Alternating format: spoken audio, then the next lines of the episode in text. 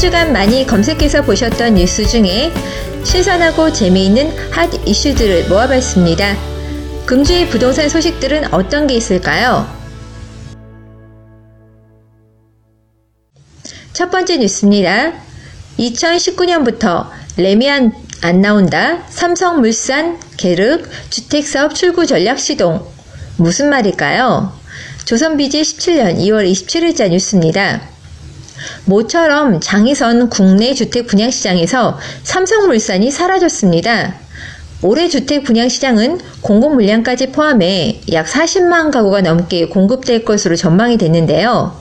2006년 이후 9년 만에 상승세로 돌아선 분양시장이라 건설업체마다 공급 물량을 늘리는 상황입니다만 지난해까지 아파트 수요자들에게 가장 인기가 있던 레미안을 공급하는 삼성물산만 거꾸로 가고 있습니다. 주택 공급 물량도 늘리지 않았고 신규 택지 확보도 관심이 없는 것 같습니다. 또 주택사업부도 인력 구조 조정에 나섰다고 하는데요. 이 때문에 건설업계 사이에서는 삼성물산이 레미안을 접으려는 거 아니냐는 분석들이 나오고 있는 상황입니다. 삼성물산은 그동안 국내 주택시장에서 강자의 입지를 다져왔죠. 국가고객 만족도의 조사에 따르면 삼성물산의 아파트 브랜드 레미안은 지난해까지 무려 19년 연속 아파트 부분에서만 1위를 차지했었습니다. 잊을만 하면 튀어나오는 삼성물산 주택사업 철수설이 고개를 들었다 사라지길 벌써 몇 년째 반복을 하고 있습니다.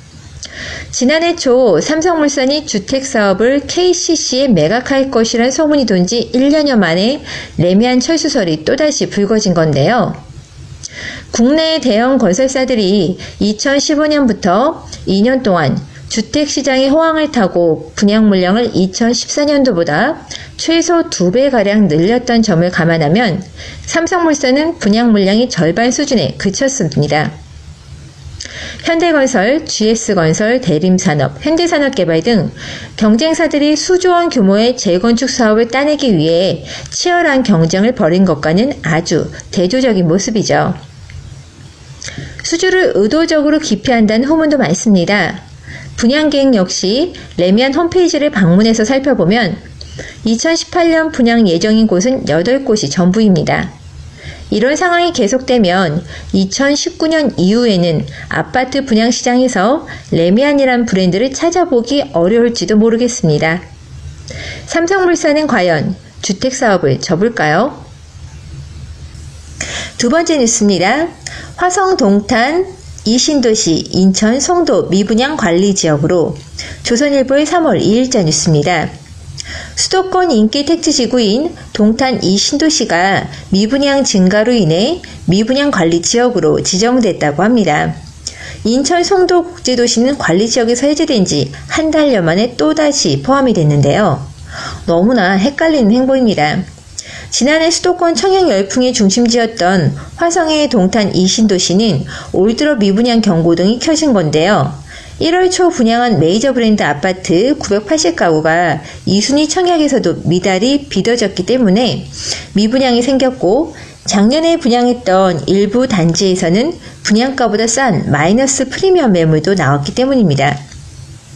미분양 관리 지역이란 단어 생소하신 분들이 많으실 텐데요. 정부가 지난 8일로 대책을 발표하면서 미분양 관리 지역이란 제도를 도입했습니다.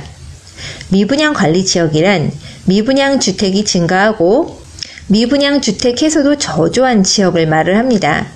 다시 말해 미분양 중에서도 특별 관리 감시가 필요한 지역을 말하는 것입니다. 따라서 미분양 관리 지역으로 선정된 30개 지역에서는 신규 분양이나 내 집 마련을 계획하고 계시다면 장기적인 관점으로 접근하시는 게 좋을 것 같습니다.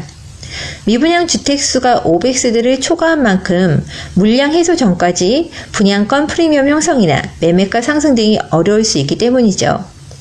하지만 전세의 경우에 있어서는 미분양이 많은 지역이 상대적으로 저렴한 전세 가격에 2년 이상 장기간 거주할 수 있기 때문에 반대로 저렴하게 전세를 구하려는 분들에게는 깨끗한 새 아파트에 거주할 수 있는 장점이 될 수 있을 것 같습니다.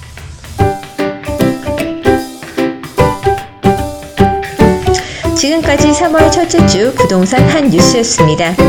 아직까지는 추위가 있을 수 있고 기다림도 있을 수 있지만 이것마저도 행복한 마음까지 따뜻한 3월 되시기 바랍니다. 감사합니다.